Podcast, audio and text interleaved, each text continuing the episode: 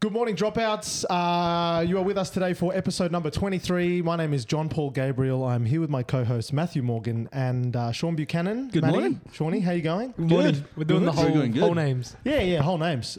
Before we get into it, please don't forget to follow us if you're listening on Spotify.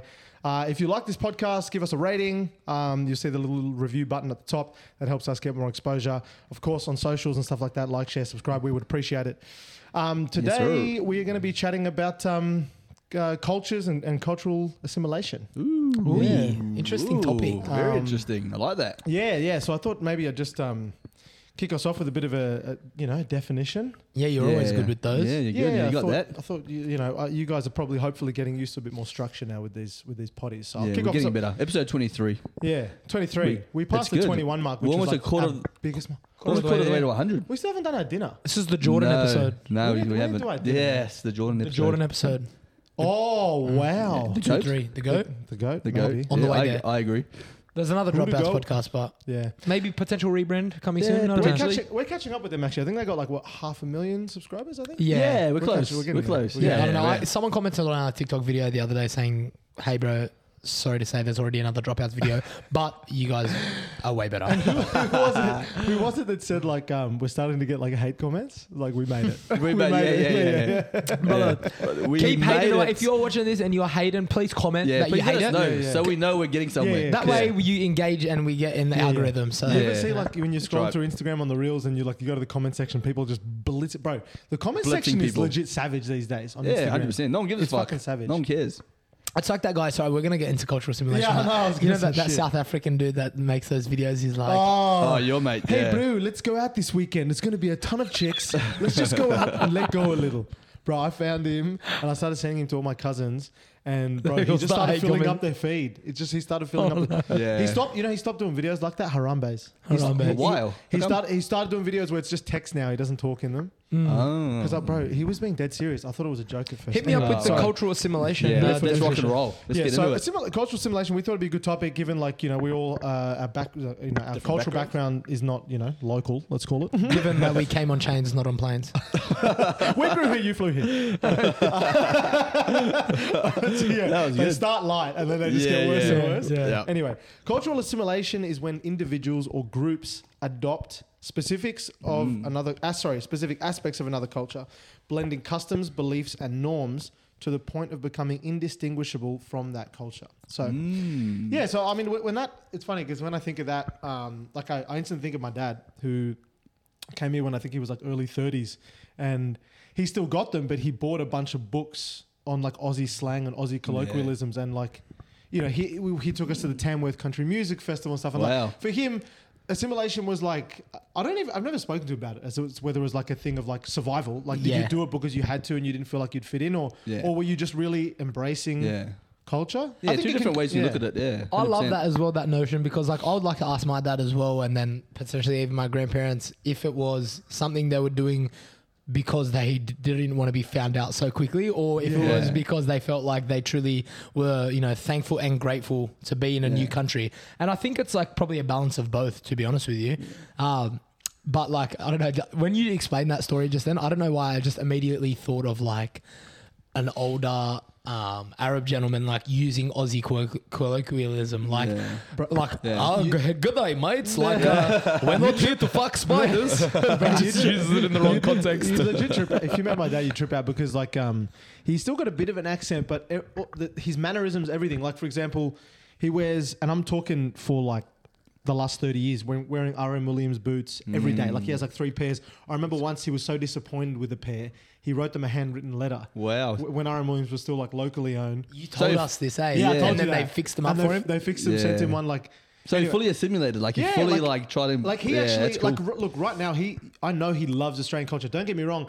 Just as equally, he loves Egypt. I think I told you guys the other day, obviously I've got him as dad on my phone, but my cousin met up with him on the honeymoon in Portugal, and he had him on WhatsApp, and he saw that his name was Grand Pharaoh. And it's got the Egyptian flag wrapped around him.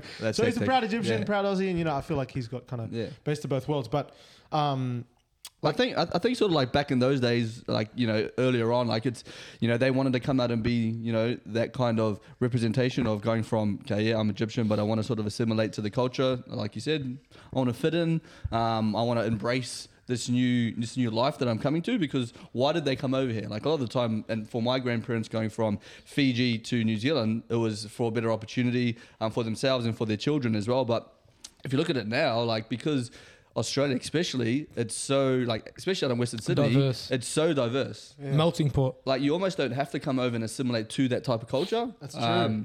So now you sort of go into your sort of hubs of places where, you know, you're like sort of going back to, like, it's like true. An Australian, like, you've got hubs everywhere and area of your, like, where you come from. You got like I don't know, Canley Vale for like, you know, I don't know, Vietnamese, for example, Leichhardt, you know, Italians, like you can kind of go into your own, like, cultural bubble. And I guess that begs the question as well, like, I know you're going to get into some sort of other topics and we're only just like scratching the surface here, but it begs the question, like, is there a degree to which you should assimilate, you know, at least to some extent, because I know people that come here, you know, from other countries that are just like, no, you know, we come here and we're not going to adopt any of the Australian qualities and any of the Australian attributes and any of the, you know, the way of life. Why do you think that is? I think it's pride. I think pride is in like... Pride is in like rejecting, or more like proud, like don't want to lose the connection to... I think the latter. Yeah, okay. I think the latter, because they're like, you know... They are happy that they've got an opportunity here, but they're just so, you know, they've got their walls up in terms of like the Australian way of life. Yeah. And I think it's a beautiful thing to adopt that, because, you know, you've come here for a better opportunity. Like, fucking go to Bunnings. Yeah. like fuck. Like, buy a sausage. Yeah. But what, you know what I mean? Go to the beach at once. Yeah, but the question is also like... Don't take out of Gillette. Fuck. But what is the Australian way? That's the question as well, because if it's such a melting pot now, great question. Like, which way are we going to becoming? That's a great question. You know, because you know, look at Australians, like they came over as convicts. True. Right? And sorry, JP. No. I was just gonna say that's a fucking brilliant segue, so I had to jump in there. That's a great segue. Yeah. Well, because I'll let you lean in then. The segue I had was just I was just thinking about some of like the cultural and, you know, cultural assimilation milestones, and I looked up a couple, and the first one that had actually kind of come up was, you know, the British colonization in the late 18th century, basically the arrival of British settlers, of course, which marked the beginning of significant cultural changes here in Australia, particularly for those people who were, you know, for Indigenous or, you know, Native Australians. Yeah, for the first Gadigal land, 1788, that's James Cook, the dog. The oldest people to live. He's savage. Savage Mr. Cook. And like, that's the thing, like their traditional, obviously the Aboriginals, their traditional lifestyles faced disruption and alteration and stuff. So, you know, it's this whole kind of, and then like there were plenty more things that happened, of course, like where, you know, if we fast forward a bit, there was actually, and we've all heard of like the White Australia policy, for example, right? Yeah. But that was a genuine thing. It wasn't... Was that Gough Whitlam? It wasn't called, I don't know who it was by, but it wasn't called that. But basically there was an immigration policy in Australia from 1901 to 1958. And that actually favoured Europeans and aimed to maintain a predominantly Anglo population here in Australia. In 1901 wasn't Gough. To 1958. In the century. That's not that long ago. That's not that long ago, man. Well, like it's made leaps and bounds in terms of everything. Actually, you want to hear something even more crazy? This blew my mind. It was only in 1975 that the Racial Discrimination Act was signed, where it actually, that was legislation that marked a shift towards inclusivity, making it actually illegal to discriminate on the basis of race, colour or national or ethnic origin. This was 1975. Yeah, this was all triggered. That's 10 years before I was born. Yeah. Wow. That's wild to think, like, you could legally discriminate based on race, ethnicity, all that sort of stuff up until 1975. Yeah. This was all triggered from, you know, obviously Martin Luther King, and then you've had over in America, like that spread like wildfire, because what was the name of the woman on the bus? Rosa Parks. Yeah. That, you know, would not go sit at the front of the bus. Had to go sit at the back. Yeah. Man, it was nuts. Yeah, and even what was the movie you just reminded me of? Like Remember the Titans. Yeah, Remember the Titans. Movies. Cracker movie. What a movie, man. Yeah. So like, I just it's just interesting looking at all this stuff, because you know, these are obviously things that are like we're talking about them now, but you can imagine even just a generation ago for our parents and stuff, how much more relevant they would have been for them coming into, you know, a new country, a new culture, and I guess like when was it?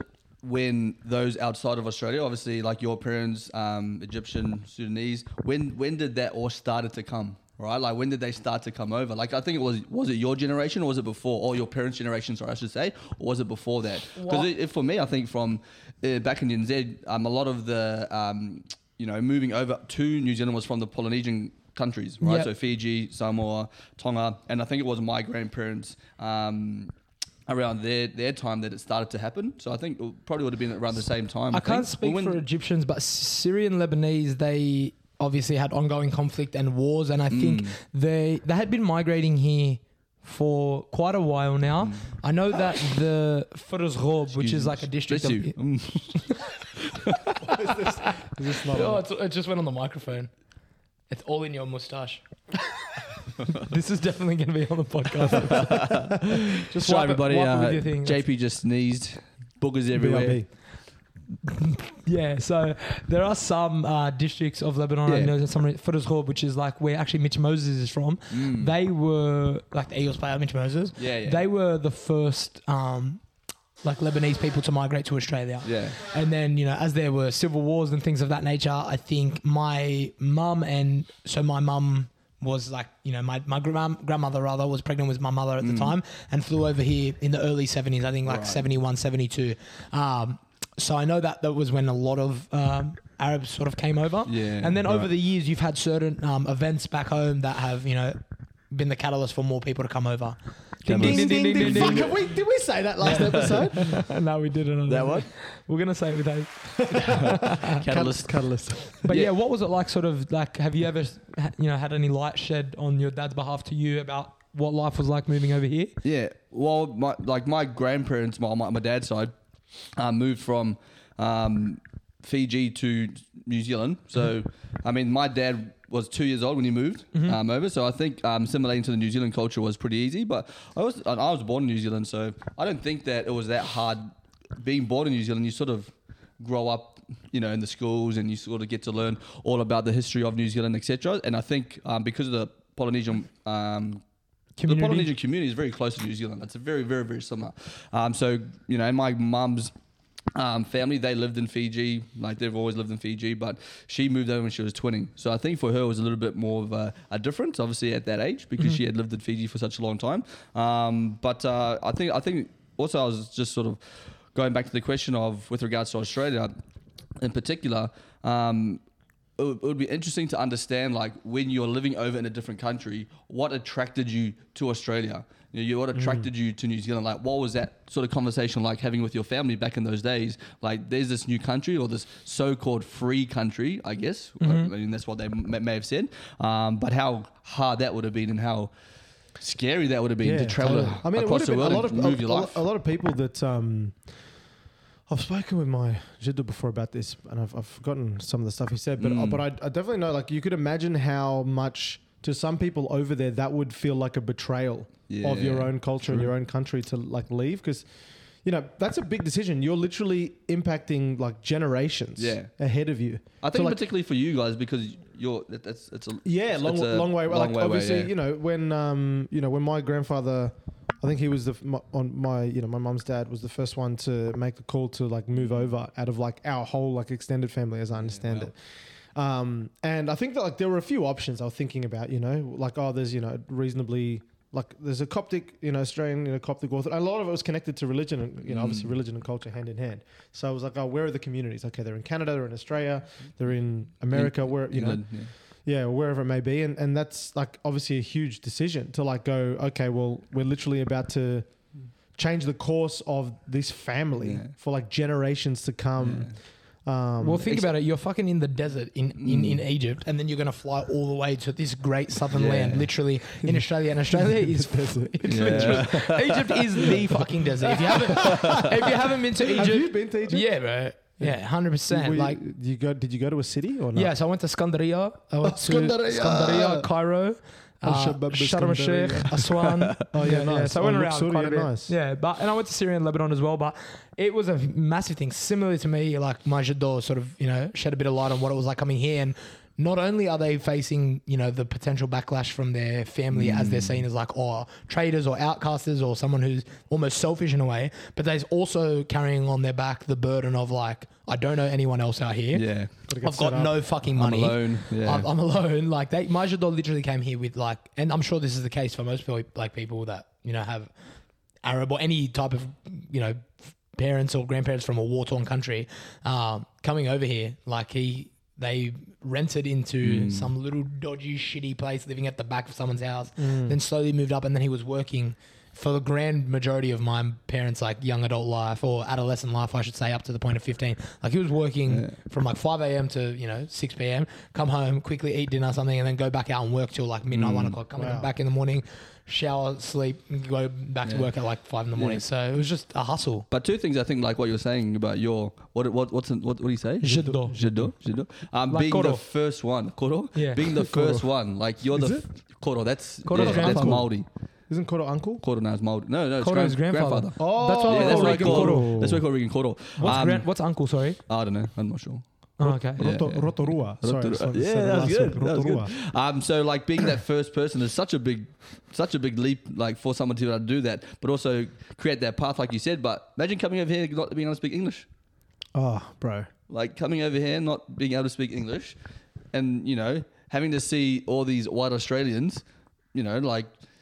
That's scary. Yeah. And there was an element of racism definitely at the start. I know for a fact it's gotten so much better. You said in the 70s, like you said 1975. My Lebo dogs. That's how there's actually, bro, like stories of like my mum and her cousin Diana that went to Graceland's High. There's like stories of like someone like burning their hair like while they're honey, I'm home. Yeah. Wow, that's crazy. Stories of them like sort of, you know. Sorry, I said that because my wife got home. Yeah, there's like stories of like my auntie having her hair burned like in class. That's sad, man. You know what I mean? Not like fucking set on fire, but you know what I mean? Like, just like being picked on, being bullied, all that sort of stuff. So like you can understand why like maybe some people recoiled to like go, well, no, I'm going to spend time in my own culture. People that accept me and people that will, you know, that won't, you know. Hate on me. I have a dream that one day a man will not be judged by the color of his skin, but the content of his character. What a beautiful speech. Yeah, very nice, boys. Very nice. So what about you guys? What about in terms of you assimilating to culture? I mean, obviously you guys were born in Australia. Of course, but there is an element of that. Yeah. I'm so proud of my like heritage. Yeah, I think it's like the most awesome thing, I think. Except for Egyptian heritage? No, I'm proud of Egyptian. I'm proud of Egyptian. It's only because like I know you say that jokingly, but that's only because I'm not really close to my dad's side too much. Like I mean, both my grandparents. Why is that always the case? It's like the dad's side's a bit neglected. Is it? I swear. Like, for example, like we spend more time, even on my end, with the mum's side. Yeah. I don't know. Yeah. I'm not sure either. Not always the case, but like... I feel like as well that is, you know, the case a lot of the time. Maybe as well because... Maybe boys tend to be closer with their mums, so we tend to like. But maybe for women, like they're closer with their dad. So I'm not sure. Interesting, but yeah, super proud of that. And I think I would be like, if I was purely like born here, parents are, you know, white. Like their grandparents came over from England, history, but like centuries back. I wouldn't like. I think it would just be boring. You know what I mean? Well, the interesting thing is, I feel like when we're younger, we try a lot harder to assimilate, but then as we get older, we start to appreciate our culture and roots. Because we start to realize that like that's what makes us unique. Disrespect, but like there's a lot of you know, a lot of my you know Anglo friends or my white friends are like they're like fuck, that's sick that you have that family, cousins, and you spend time together and you have this, you have a support network and all that sort of stuff that they don't have. But when I was younger, and this is actually one of the questions I was going to ask you boys, is like, you know, when I was younger, I feel like we tried to fit in a lot. Well, I certainly didn't. I've told you guys a story about that skating and whatever, you know, trying to fit in with the Aussie skateboarding. But like, have you got any stories about how you did try and assimilate with a culture or a group of people, whether it be like, you know, the Aussies or not, and like you fucked it up or you goofed it up? You know what I mean? Like yes and no. In the sense that there are certain like, and again, like certain like, activities shouldn't have a cultural like background, but they do naturally. Surfing. So, but like, see, like surfing, like that's in Australia, but in Brazil is like you wouldn't think that's a surfing country, but that is like one of like the biggest surfing countries in the world. Yeah. But specifically surfing, like I don't know, like surf, yeah, dude, I don't know what it was with surfing. I was obsessed with surfing in like high school. I just fucking loved it. Did you skate as well? Yeah, so all my Aussie mates used to skate, and like because I grew up in the hills, like there was like me and a boy called called Ray Already. Yeah. He was like one of the only Lebos like in the grade. There was probably like a handful of us. That's a white school, yeah. White school, man. But yeah, there was certain like activities like skateboarding that I think subconsciously like I tried to do. But I also enjoyed the fuck out of those things. It, yeah, I enjoyed those things. Yeah. I was no good. Like I could drop in like on a small quarter and like kickflip. And no, I couldn't kickflip. So on a small corner, so, like no, small quarter pipe. Like I could drop in on a small quarter pipe, yeah. There's a video of me at like Crestwood Skate Park back in the day where the boys like, all right, you've dropped in on the small quarter. Like roll in now. Do a half pipe. No, roll in is like not with a coping. You know the coping where you put your like trucks on the skate and that's it. But then there's the roll in, which was like slightly higher. And I did it and I fucking ate shit, bro. Like I rolled in and literally Wouldn't it be easier to roll in?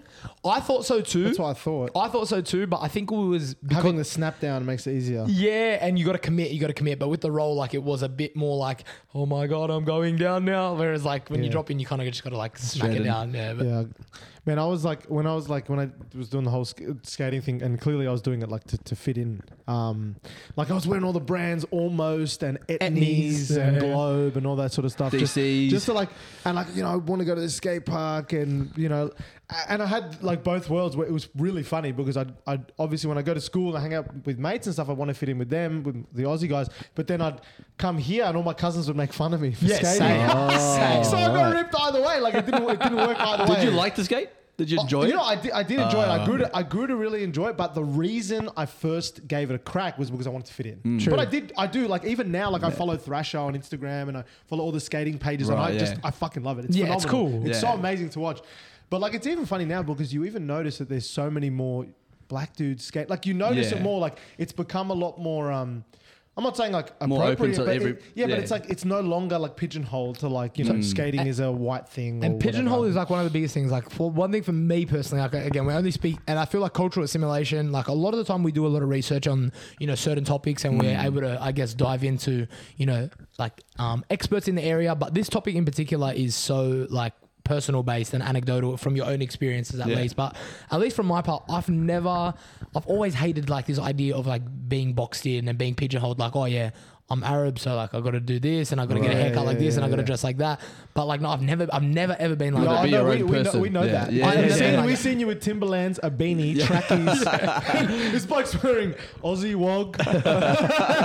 He's a mixture. My brothers used to say like, you're fucking confused, bro. I'm like, fuck you. Like, why do I have to like just like, I got a Christian Dior bag? Like it's like whatever. Yeah. Bro, when you rocked up with your Dior bag to the pub in Balmain, I was like, cause your whole outfit and then the Dior bag. I'm like, but I like to think that idea of assimilation, like especially, I don't know if it's working in hospitality at many different venues or like having traveled abroad like at a really young age and backpacking like around, that has helped me and served me, but I'm so happy that I'm not like confined to this one way of thinking, because it opens up the doors in business, in talking, in just like, you know, being able to communicate with one another. Well, communication is a massive thing. Even massive. Like you very much like, even though you obviously have a strong cultural identity and stuff like that, you know, and I'm probably because of mates or school or whatever, but like, you know, you obviously, you don't, you wouldn't, if someone was to meet you first time, you wouldn't come across as like, oh, this guy is obviously like very, you know, very, what's it? Or like, very this or very that. He's quite articulate. He's well spoken. He sounds relatively like, you know, Aussie, for example, when you speak. Right. But there's clearly a connection to culture and stuff like that. What the fuck did you say, bro? But I also think like now, like in terms of Australia, like I said before, like it's different. It's not like white Australia like back when your grandparents were around. True. So you can be like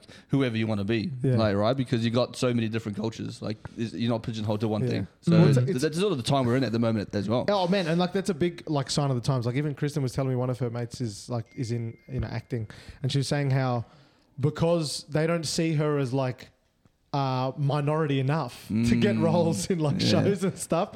So it's just funny how it's gone so far the other way, and we want you to be like this or that, or you know, this you know, this culture or this sexual identity or whatever it may be. Not that you go for that. But I feel like as well there are, you know, and I'm just speaking like specifically about Arabs in this instance, there are certain things that, you know, have hindered people from fully embracing their own identity based on a small minority of people. But you know what? I hate using that small minority. There's a lot of fucking levels that caused trouble or that have done things in the past. Bro, remember the Cronulla riots in 2005? How fucked that was? Yeah. That was like a huge... Bro. Do you remember that? Yeah, yeah. That was like a crazy thing. Like text was sent out and there was like this huge thing. And I think that's what often caused the rift. But I think with Kiwi culture, like... You guys are fairly similar to Australians in a lot of things anyway. Well, that's right. I think the assimilation was easy because it's so close. Like me moving over to Australia in 2008, it was no different. No. But when obviously growing up in New Zealand, I tried to assimilate to the Māori culture. Mm. So when I went over there, because there was no like massive Fijian hubs, for example, or it was quite hard to find it. I always felt sort of lost. I was, went to primary school, and then we had these cultural days, and there was not a lot of Fijian. So, for example, I went and joined the Rarotongan group, and I did the Cook Island group, and we did the dancing and all that sort of stuff like that. So I was always trying to find where can I fit in? So it wasn't so much about fitting into the New Zealand, the white culture, because in New Zealand it's different. It's same. There's White Australia, there's Aboriginals, and then in New Zealand there's white New Zealand and there's Māori, right? But in New Zealand, the acceptance of the Māori people is a lot more it's a lot more open, right? So because they'll drop everyone. Yeah, maybe. Yeah, no, but I'm joking. But I think also. I think also, because they had war. When the Europeans came over to New Zealand, they had war. They actually had war. It wasn't they just came over and took over. They actually had war in 1844. And then they had the Treaty of Waitangi. I think it was 1845, 1846. Wow. Nice. And the Māoris almost won the war. Almost sent the Europeans packing. So... Without weapons. No weapons. Yeah, no weapons. They had weapons. Trust me. They just spear tackle the shit out of them. Drop everyone. Yeah. And then when I went to high school, I joined the Māori culture group. So I was almost assimilating to the Māori culture because we had Māori class. So we learnt about the Māori culture and the wars and all that sort of stuff like that. That was a segment full, in his we learned about the history and stuff like that. So for me, it was assimilating to that, and I was joining the Māori culture group. Obviously because the All Blacks, when you grow up, you're doing the haka and all that sort of stuff that. So I think it was easy for a lot of people, whether you're from Polynesia or Polynesian, Micronesian, Melanesian, or even coming from... somewhere a little bit more abroad. Yeah. You'll see Arabs and Lebos doing the haka. Totally. But that's on the back of say the All Blacks, this big national group, and they're probably assimilating to it as well. But it's such a close knit community in New Zealand. There's things there that are in terms of racism and all those sorts of things like that. But those are all things happen everywhere. But yeah, assimilating to that Māori culture for me was something that I was doing because it was. It was hard to find a Fijian group that I could sort of connect to. Mm-hmm. Whereas here, for you guys, there's massive... Yeah, but Australia is fucked like that, man. Yeah, massive Lebanese cultures and massive groups of people that have moved over here in masses because it's such a bigger country as well. Mm. And I've always found it funny how, I wish I could go back in time and see how they managed to just keep all people in how did Granville and Parramatta become the area? Yeah. You know what it would have been? It would have been this. It would have been a couple. One group goes there, then they put a church in, then they put a mosque in, and then but everybody.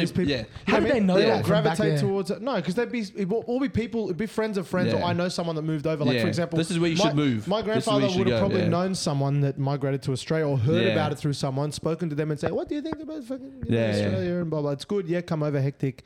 You know what I mean? And it's just built from there. And they know each other. They always end up knowing someone from back home. Or, my father-in-law will know someone from Skarta that moved over here. So even when you pronounce words properly, it just gives you a sense of, he's cultured, you know? Yeah. Even Māori. I feel if you're out with a Fiji, a New Zealand chick, a chick from New Zealand, and you're are you Māori? She's oh. You said it right. Are you Maori? Are you Maori? No. Oh, yeah, my friend, he's Māori. He's from Rototoro. Rotorua. Yeah, but what about in terms of language? So you boys understand? Yeah, so speak it. I know you've been making a concerted effort recently, so you can talk about that. Best. But I understand really well. Obviously, there's many different dialects, which makes it difficult. For example, I don't really understand what the Lebanese are saying, even though it's still Arabic. Yeah. But the Sudanese and Egyptian dialect, I understand. I've been to Egypt 3 times. Whenever I go over there, I'll be there for a week. You pick it up, bro. It'll just be flying out. I'll be fluent again. Yeah. You know? So did your grandparents speak it with your parents, and then your parents speak with you? Yeah, or? My parents actually not so much spoke it with us. It's more my grandparents. Mm. And what's interesting is I wonder if that was influenced at all by the fact that they wanted us to put our best foot forward with. I don't know if there was any undertones there around we want to make sure that if nothing else, they're able to, we're proud of our culture, but we want them to, they're Australian, and we want them to like be, be like local. I don't know. Do you know what I'm saying? Mm-hmm. Like, I don't know if that was a thing. Yeah. But like, if you speak to both my parents, I mean, interestingly enough, even though we're both born overseas, like both, well-spoken, you can hear a little bit of an accent. My dad, my mum pretty much sounds Aussie because she came here when she was like 3 or 4. Mm. Yeah. But like, she's got very, very strong connection to her heritage. Yeah. With regards to my grandparents, I asked my father, I think it was, and I asked like, how come, you don't speak Fijian? How come, it wasn't passed down? And they just said when they moved over, you just didn't speak it. Like it was English. Like that was the language that you spoke. Yeah. So we just spoke that at home, and I always think, man, I would love to have learned. I mean, I can still go learn it, like obviously. But it would have been amazing to be able to speak it, as a child, and then obviously be able to speak it now. But what about you, Maddie? Yeah, I like how are the Arabic lessons going? Yeah, bro, you doing? Yeah, so what I do is I have this app. So just for those on right now, I'm just gonna quickly see if we can connect to someone. So I paid for this app. Oh, bro, this is hilarious. Explain it. And my subscription ended. Hang on, did I? Just tell people what it is. So basically, it's an app. It's called Azar, and I speak me and my mum, we have these like little exercise books, and I've basically written, the base like all the words that I didn't know. Even though I thought I knew these words, there's a lot of tenses and male female dominant in Arabic. So you know what I mean? Like instead the app, who, where, he, yeah. But I can't fucking But tell them what it is. Yeah, I will. It's sick. I'll get there. So basically, it's FaceTime with random people across the world. So you can select the country. So I've obviously selected Lebanon. So for the past month or two, I've just go to work in the morning. So it's like chat roulette or Omegle or something. It's Omegle, but with people from certain countries. And the idea is all these other people have signed up because they want to speak to people from Australia to speak English potentially. No, they haven't selected Australia. I've pre-selected Lebanon. So how are they getting people from here? Well, they just connect. No, I reckon on the other side, they've selected they want to speak English, therefore it's... No, connected. Because the free version, which is what 90% of people have, just connects you with people from all parts of the world. But you selected Lebanon. But I've selected Lebanon, but they haven't reciprocated that. Oh, okay. So it's not a language app. No. No. It's literally chat roulette. Yes, bro. This is not a... Okay, it's literally chat roulette, and I just was sitting in bed and I was having a conversation with my mum. I was like, I also want to be able to have a conversation, not with my grandparents and my mum, but maybe someone, because then it's less. Did you come formal. Up with that idea of just going onto the app and picking the country? Yeah. You're not that good on you. You're not just a pretty face. I basically just say to him, "أنا بدي أتعلم كيف أحكي على العربي." So I want to learn how to speak Arabic, and they're like, "Oh, okay, cool. How much do you know?" And then we'll basically get in a conversation of "How old are you? Where you from?" Yeah. Have you had any weird shit? Have you had people? Yeah, you just rock up and it's a dick. Nah, it's funny because usually when I'm connecting with people from Lebanon, they're sitting on their balcony having a cigarette. Yeah, that's all of them. Or just have you picked other countries? Just for fun? Yeah, America and so I can auto select whoever, but I think. And then you just have a conversation. You just have a chat. Wow. Okay. Yeah, and they're super hospitable. Everyone knows Lebanese people and Syrian people, but I'm not Lebanese, but Lebanese people are super hospitable. They're savage businessmen. But you identify as Lebanese? No, I don't. I don't. I identify as Syrian Egyptian. But yeah, they are savvy fucking business owners. They're highly intelligent, very charismatic. And it's funny. I also think certain cultures, there's stereotypes, but certain cultures are known to be a certain way for the good things, and not for the bad things, but I'm talking about for the good thing, for the good attributes. What are Egyptians known for? They got their big ass and they just do the belly dance. He just goes good things. He just goes good things and he dives straight into big ass and belly dance. Because when I went to Egypt, they're all they're fat ass. No. Look, I'm a fat ass. I would say when you think about and I don't using the term Arab because the Arabs invaded in the 6th century. So we're not actually Arabs. We're Copts. Coptics. You guys were Coptic at 1.2. Yeah, go on. I was saying Egyptians, I feel are known for often being relatively well educated, pharmacists, engineers, eye doctors, optometrists, whatever, Marcus. But education is a very big thing. Whereas for example, in Lebanese culture, the education not so much, but working hard, hard working, getting your hands dirty. They're beautiful, getting your hands dirty and building a business. Whereas Egyptians are more go on stable career, good, get a good degree, stable career, and Zepi, make sure that you you know, you study hard, you get a good job, you know, you go to university. Where's the Z coming from? University? Zob. I've never heard an Egyptian say zob. But that's but you've talked about that, eh? With your parents wanting you to go to university. Yeah. And in the spirit of the dropouts. Yeah, that's right, yeah. But aside from, like, just our culture and, like, you know, being Arab and Kiwi and whatnot, like, there's also subcultures within Australia, which is something I wanted to touch on a little bit. Like, just one quick comment before you go into that. Comment, not going to... No, go on. But yeah, like on the degree thing, like I just, you know, we, yeah, I mean, we'll forever remain immortal so long as we don't obtain any form of tertiary education. That's all I wanted to say. Sorry, go on. No, that's okay. Does that make sense? Something that I was like thinking of, which, you know, is super prominent here in Western Sydney. I feel like less as the years have gone on, but still very prominent is like lad culture and like eshay culture and like how people have sort of associated them with this group of people. Yeah, take us through that. Yeah. And it's characterized by like certain fashion trends, like, you know, you've got the Nike TN and like things like that. And I don't know why this came to mind when I was thinking about cultural assimilation, but... Well, because like, it's such a big part of the culture. It's such a huge part of Australian culture. Street culture. Yeah. Yeah. Who do you think of when you think like, who is the icons when it comes to like... Like Australian, like urban cultures? Who are like the eshay or the lad? Cursor, like, #1. Who else? Come on, there's one that's fully prominent nowadays, bro. Come on. Oh, fuck, Spanion. Yeah, Spanion's the goat. But see, and that's why I love Spanion, bro. I actually rate Spanion. Especially at the start, he was known for his... Hoodoo slap. Have you watched his original, YouTube video? He talks about searches. Yeah, he talks about... Nah, so back in the early days, lad of Sydney, like, we were called searchers. And to be a searcher, you had to make money. That's like his original video that blew up. Have you guys seen it? Yeah. Bring it up, Jamie. He has come up. He has come such a long way. And he is like a perfect example of someone that has like not decided to, you know, stay pigeonholed or stay in this box. He's gone on to do YouTube now. He's doing It's All Leads and he's doing these travel videos. Explain the lad culture. Talk about the lad culture. What is that? So like, I think it stemmed from British chavs. Obviously, we have like our roots in England. Like we like to call that we're Britain's bitch. I don't agree with that. Have you never heard that Australians are Britain's bitch? Yeah. Well, no, that's definitely a thing. Like you would have heard of that. Well, British people try and put it on us, but fuck you, Brits. Yeah. Lad culture definitely stemmed from.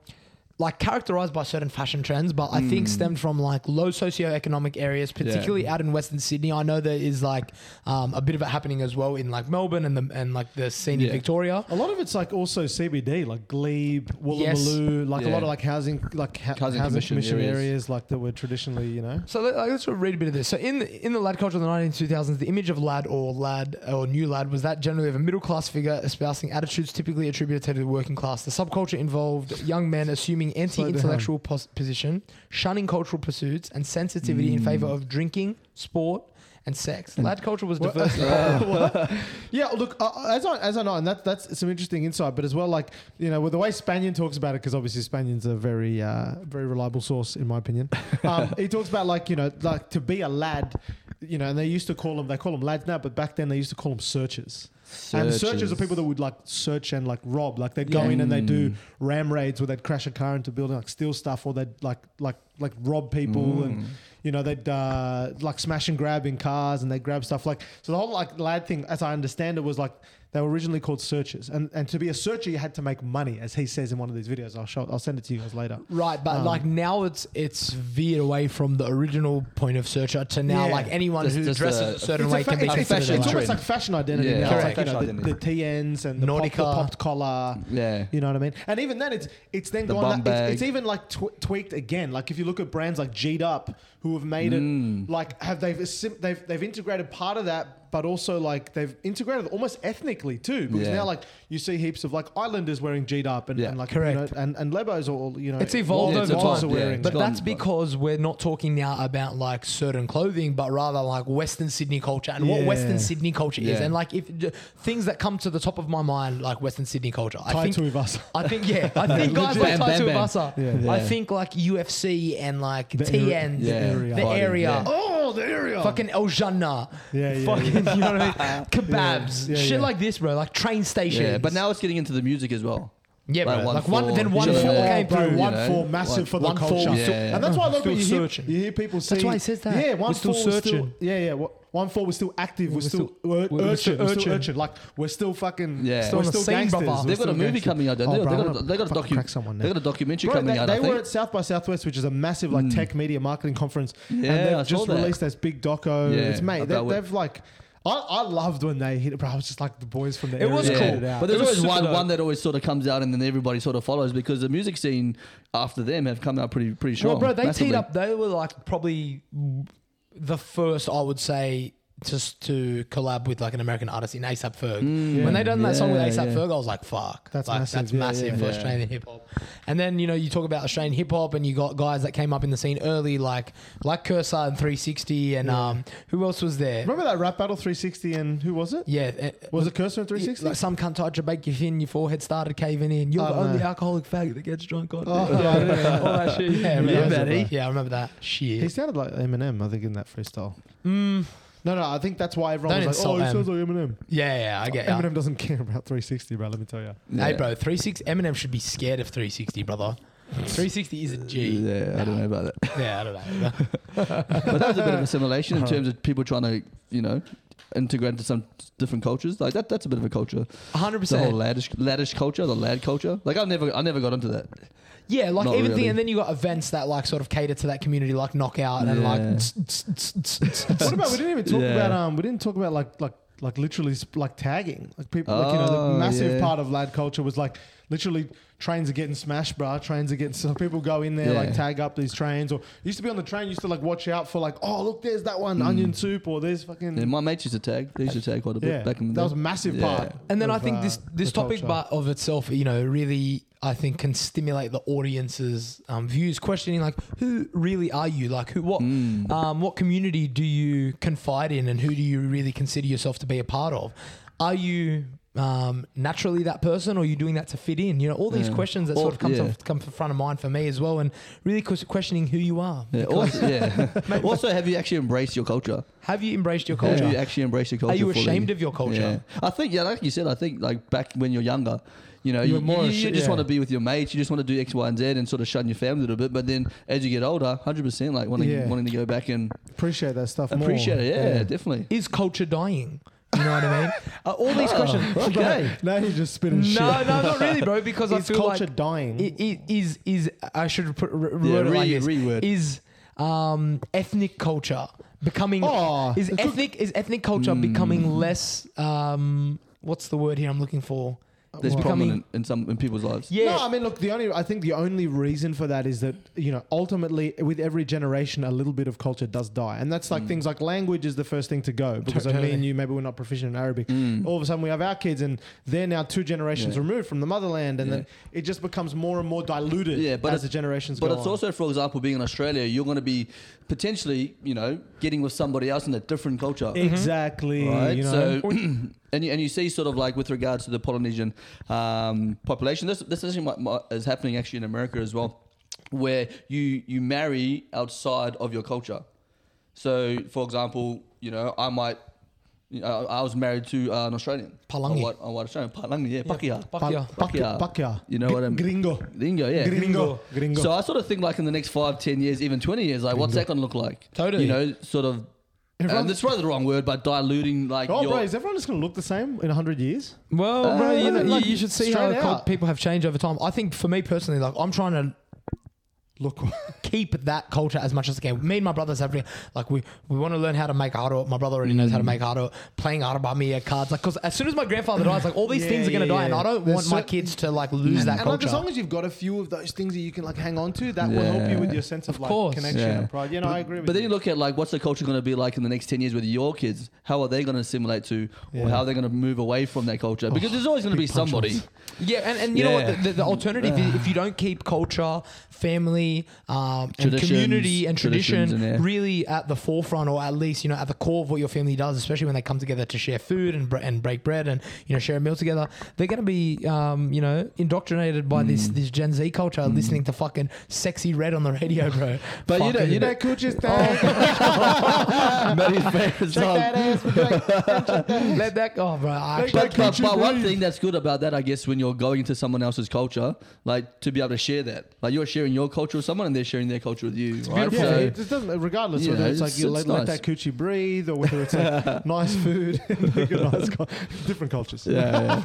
Different cultures coming together. And I feel like we're getting to that point where we're wrapping up, and I don't want to rely on Chat GPT here, but when we did that Mind vs. Machine episode, I loved how succinctly that Chat GPT summarized the episode. Yeah. Where you're like, and let us not forget that mind, like, let's get a little Chat GPT. Let me just summarize the episode. And I want to see, Sean, how would you do that? Are you good with words? Are you a wordsmith? I'm okay. In terms of like being on the podcast, I'm a little bit off. Okay. I'm still getting there, but in terms of teaching and stuff like that, sort of rolls off the tongue. Finding my voice. I guess it depends on what you know. Depends on what you know and how you can sort of articulate what you know. Okay, I'm going to try and give this a go. In summary, though we all come from very vast and diverse ranges of ethnic backgrounds and religions, let us all come together knowing that we have assimilated into a beautiful country, and give thanks and gratitude for growing up in a nation such as Australia. Let us not forget to pay ode and homage. I like that. Sounds like a... Let us not forget to pay ode, tribute, and homage to our ethnic cultures, which at its core are what make us unique and individual. That was cracker. That's very finished. Good. Well the rest of that rubbish at the beginning, but the end was cracker. I'll give you what ChatGPT said, although I prefer yours. What does it say? So as we wrap up this episode of Cultural Assimilation on the Dropouts podcast, remember that embracing diversity and understanding the nuances of assimilation can lead to a more inclusive and harmonious world. Thanks for tuning in. No, yours is way better. that's exactly the same. Nuances. It's these certain buzzwords. Yeah. I'm going to say try again. As we conclude today's journey through cultural assimilation, may the force be with you. May your diverse experiences be celebrated and shared, reminding us that unity in diversity makes our world more vibrant. Until next time, I'm Matty. Oh. That's JP. That's Sean. Woo! Could you get? We haven't signed out with a song in a while. Yeah, why don't we do something like that? I come from the land down under. Is that a racist song? No, bro. No, what is that? That's a great song. Men at Work. What's the other one we used to... what's the other one that was like... The Kookaburra. No, the one... What's the other one? Push pineapple, shake the tree. Do you remember that one? Yeah, I've heard that one before. Did you guys sing these songs at school? Like cultural songs? Waltzing Matilda. Waltzing Matilda. I hate that song. Who come a waltzing Matilda? Is Nutbush Australian? Wait, do you know the Australian anthem? Yeah. JP? Waltzing Matilda. JP, do you know the national anthem? Australian. TNT. Dynamite. Rejoice, for we are young. Yeah. Do you know the second? You know, I do. The second verse. Our radiant southern cross, we tore with hearts and hands. What's that? To make this commonwealth of ours abounding all the lands. That's the national anthem. That is the national anthem. We were just singing the national anthem. But what's that one? That's the second part of it. That's the second verse. Yeah. Did you not know that? Yes, I thought a lot of people don't know that. I'm from New Zealand, yes. Southern Cross stats. Whenever you see one when you were younger, you're like, this bloke. Hang on, what the fuck was that, bro? So beneath our radiant Southern Cross, we toil with hearts and hands to make this commonwealth of ours abound across the lands. I don't know the next in history's page. No. Look up Australian anthem lyrics. Yeah. No, I want to fucking know this. Who cares, bro? How funny is this? I typed in some Aussie songs, and one of them that came up was "Chandelier" by Sia. Yeah, well, she's Maybe Aussie. She's Aussie. Yeah. Is Sia Aussie? Yeah. No way. Yeah. All right, let's wrap this up. Even AC/DC, bro. Big Yellow Taxi. Is it Aussie? Says here. Who? What the fuck? No. Big Yellow Taxi. Somewhere Over the Rainbow by Israel. No, covered by Tash. Tash Sultana. I think it looks like Tash Sultana. Let's wrap this up. Yeah. All right. Let us conclude in the fact that... you're saying it like you're a pastor. You're like, let us conclude in the fact that... you do it then, cockhead. No, I was going to say before we conclude, that's rude. It was rude. That's no one's listening at this point anyway. That's right. No, I'm kidding. Let's just say goodbye to Regan. Thanks for listening, Regan. Regan, the first listener. And Maxie, thanks for listening. Regan will love... You know how much you'll love just hearing his fucking name? Where's your Regan? You're arrogant. Smug. I love you, Regs. I actually love you, bro. All right, this is the Dropouts. No, no, Go. Yeah, but like if there's any we want to start, if we can, like incorporating some like comments or questions that into the beginning of our next episode on behalf of like audience members, like if there's any questions or things you want us to like, because what I've seen in some other great podcasts is when people send in questions, it's pretty funny and pretty cool to discuss. But that's what's really big now, like people sending comments. And you know what we can do? We don't even have to wait for us to get content from. Well, we can do this on our story. Ask people on our story to do that. Oh, put like a question. Yeah, true. Wrap it up. But yeah, I'm JP. This is Matty on my left, and that's Shawnee over there. Yeah. And thanks for tuning in. 23, baby. We are the Dropouts. We'll see you for 24. Let's go. Bye. I'll see ya.